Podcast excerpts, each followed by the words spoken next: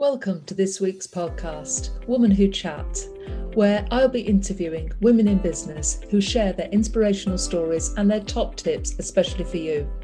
My name is Sandra Garlick and I'm the founder of Woman Who, and I'm delighted to bring these interviews to you each week to inspire you so that you can achieve in the future.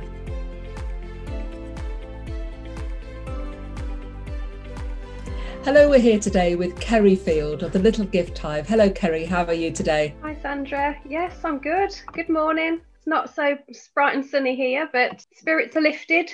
Great. Uh, we're here to talk today about your chapter in I Am A Woman Who twenty twenty-one, and you've shared your story in that chapter and you talk about some personal issues as well as your business journey, but I think the personal issues and the sort of debilitating illness and and series of illnesses that you've suffered over the last few years have really almost knocked you sideways and knocked you literally off your feet. Do you want to tell us a little bit about, you know, sort of what, what's happening and what, what that has resulted in? Well, um, I didn't realise I was actually a sick person when I...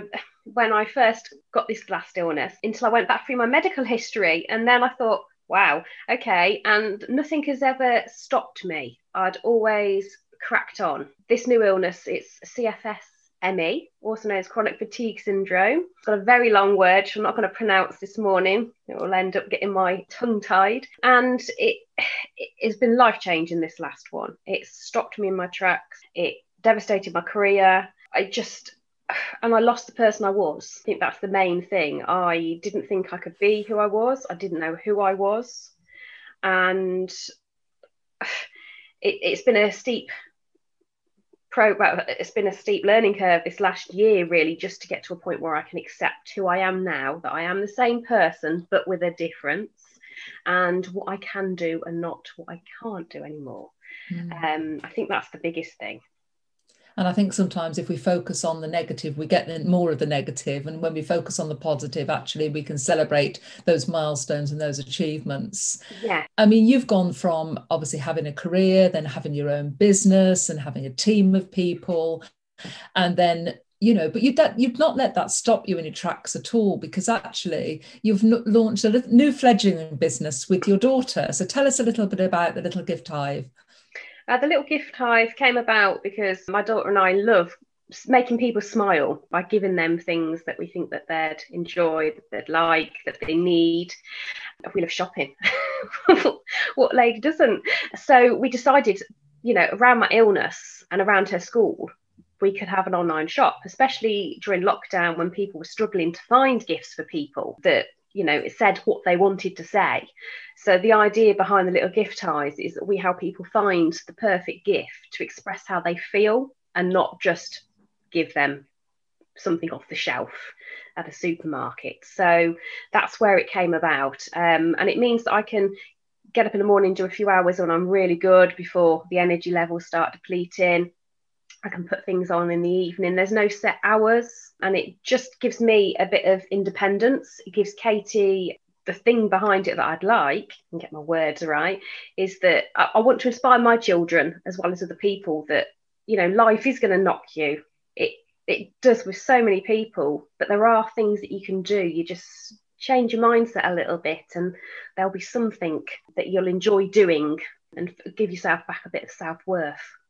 And I think, you know, your, your daughter is at school and she, she's young, but actually you're teaching her not only the fact that, you know, you, you can get up from these knockbacks, but actually you're teaching her an entrepreneurial lesson as well, because actually, you know, how many young people get the opportunity to be part of a new startup business and to learn those valuable business skills, which are obviously going to pay her in dividends later on in, in, as she grows up and gets her career, or or maybe she she just makes this her yeah. career. Well, both children used to come to the office with me on a Saturday. Katie used to do a dance in a studio above, which was great time, and I got to go to work and do a little bit of last minute admin that I hadn't managed to finish in the week, or the girls didn't. And there'd be a spare computer that my other staff would use, and they'd go and sit there and they'll do a little bit of tinkering. And um, so they've always been around me, trying to get on. And you know, when it was at home, they'd be playing and I'd be on the on a, a live conference call with them in the background. So that they've, they've always had it, but I, I'd lost the vision that I thought that my children would only ever remember me being ill. Mm. So that was another spur with me trying to do this new business with Katie, something we could do together, because there's not much I can do as a mum at the moment. So being able to give her a, a platform and an insight into what you mm. can do in the world and what's out there um, with our research is great. And she's actually took on a project herself. She loves crystals and she's creating a crystal healing kit. And we've got a box of leaflets with her her picture on, why she's done it, and the different types of crystals and what their benefits are from her perspective.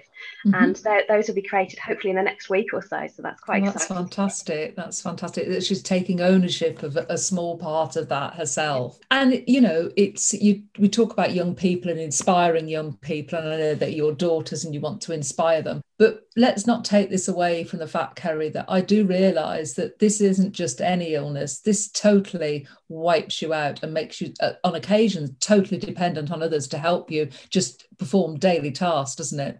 Yes, it, it, it can be so sporadic. I can be so careful. I've got this managed to a certain degree now, so I've got a little bit of independence back. And I can carry out some household tasks, but I, on that day I can't have a shower, or on that day I don't cook the dinner if I'm running the hoover round. I still can't take the dog for a walk. We've had him now six years and I've not been able to walk him.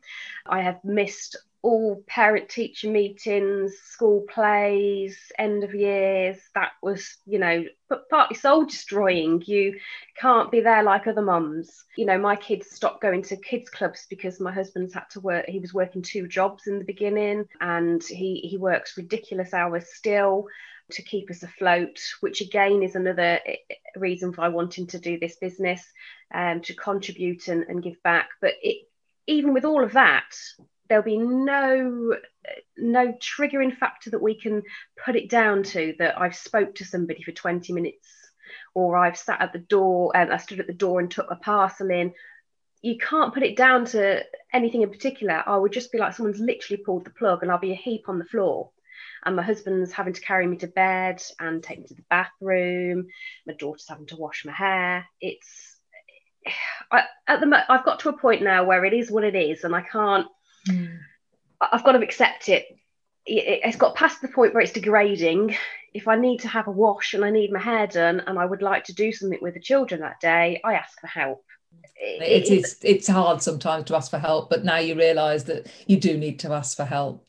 Yeah. And now we said we focus on the positives of, of your illness, so let's talk about some of your recent positives. Obviously you've had some P R off the back of featuring in the book, so yeah. Your story's featured in, in local press, um, and also uh, you entered the uh, Small Business Sunday with Theo Pavitis, and you were successful in that. How did that feel? Yes, oh, that was amazing. It's it's like a um, it's a long awaited a trial. We I, I actually entered it in my previous businesses, and I entered it when I was working for somebody else and never won. And then finally, it, it's not like it's meant to be, it's a cliche, but uh, we've now found something that I'm really passionate about. And I mean, I was passionate about my other businesses, but it just seems to have knitted the two together and trying to get that, what's the word? See, my word's failing me now.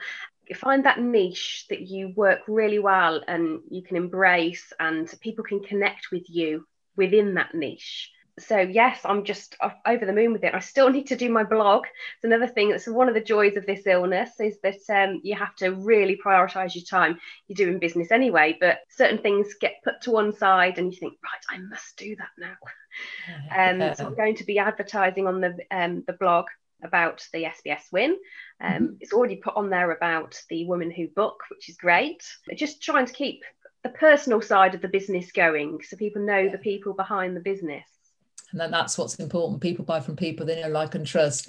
And that's one of my sort of mantras that I say to people. You know, they need to know, come out from behind the logo, and they need to know who you are as well. So that's great that you've shared your personal story as well as your business journey in the book, because I think that makes you seem more real. And we are all real, and we do all have those curveballs.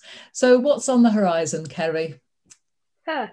Um, there's just so many ideas. It's putting them down on paper and then ticking them off as I go. I'm using my Women Who book to um, the notebook that I, I received from you one month to make my lists.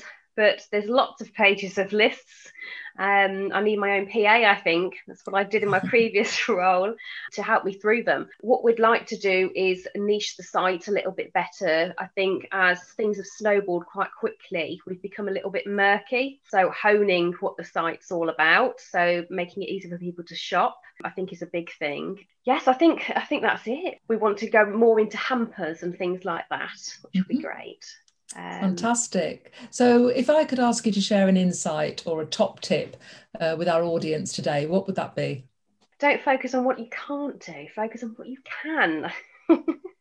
I think that's a fantastic tip. It really is. It's it's so important, isn't it, to find, I try and find the positives from every negative, but yeah, focus. Yeah. Every focus day there's can. something you think, oh, I haven't got around to doing that, I couldn't do that, but you've done an awful lot. You might not actually realise until you sit down and get your notebook out and write down what you've done for the day. Well, we've been speaking to Kerry Field from the Little Gift Hive. Thank you, Kerry. Thank you.